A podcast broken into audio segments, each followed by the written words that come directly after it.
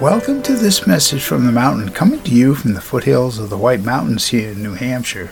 Today's podcast is titled One Snip at a Time. My wife is very goal orientated. She's always got a list of two or three things she's working on. Spends a lot of time with scissors in her hand when she's making quilts.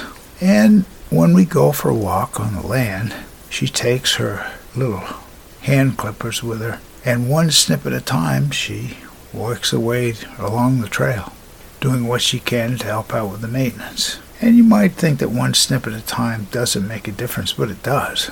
It's the willingness to just go ahead and do that. Particularly this year where I'm not doing what I consider to be my fair share. It's uh, it's really welcome, and it reminds me that I had a relative. I suppose it's a separate podcast, but he had a boss that farmer that had a farm that was behind a mountain where the sun set. So he moved the mountain over many years, one boulder at a time. Can you imagine that? And so it is as we go about doing our tasks. And I always say, I'm never finished and always done. Because I could work on something and set it aside for two or three years and pick it back up again.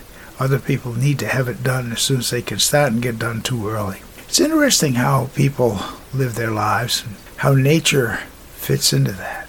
Eventually, the fields will get mowed, it'll be back to what it looked like, even though in the summertime it might not look the same. But eventually, by fall, everything will come back into balance again. And life comes back into balance too. One step at a time. My name is Michael Hathaway, and this is Message from the Mountain. It is my prayer these words are right and good for you whenever you hear them. Thank you so much for listening.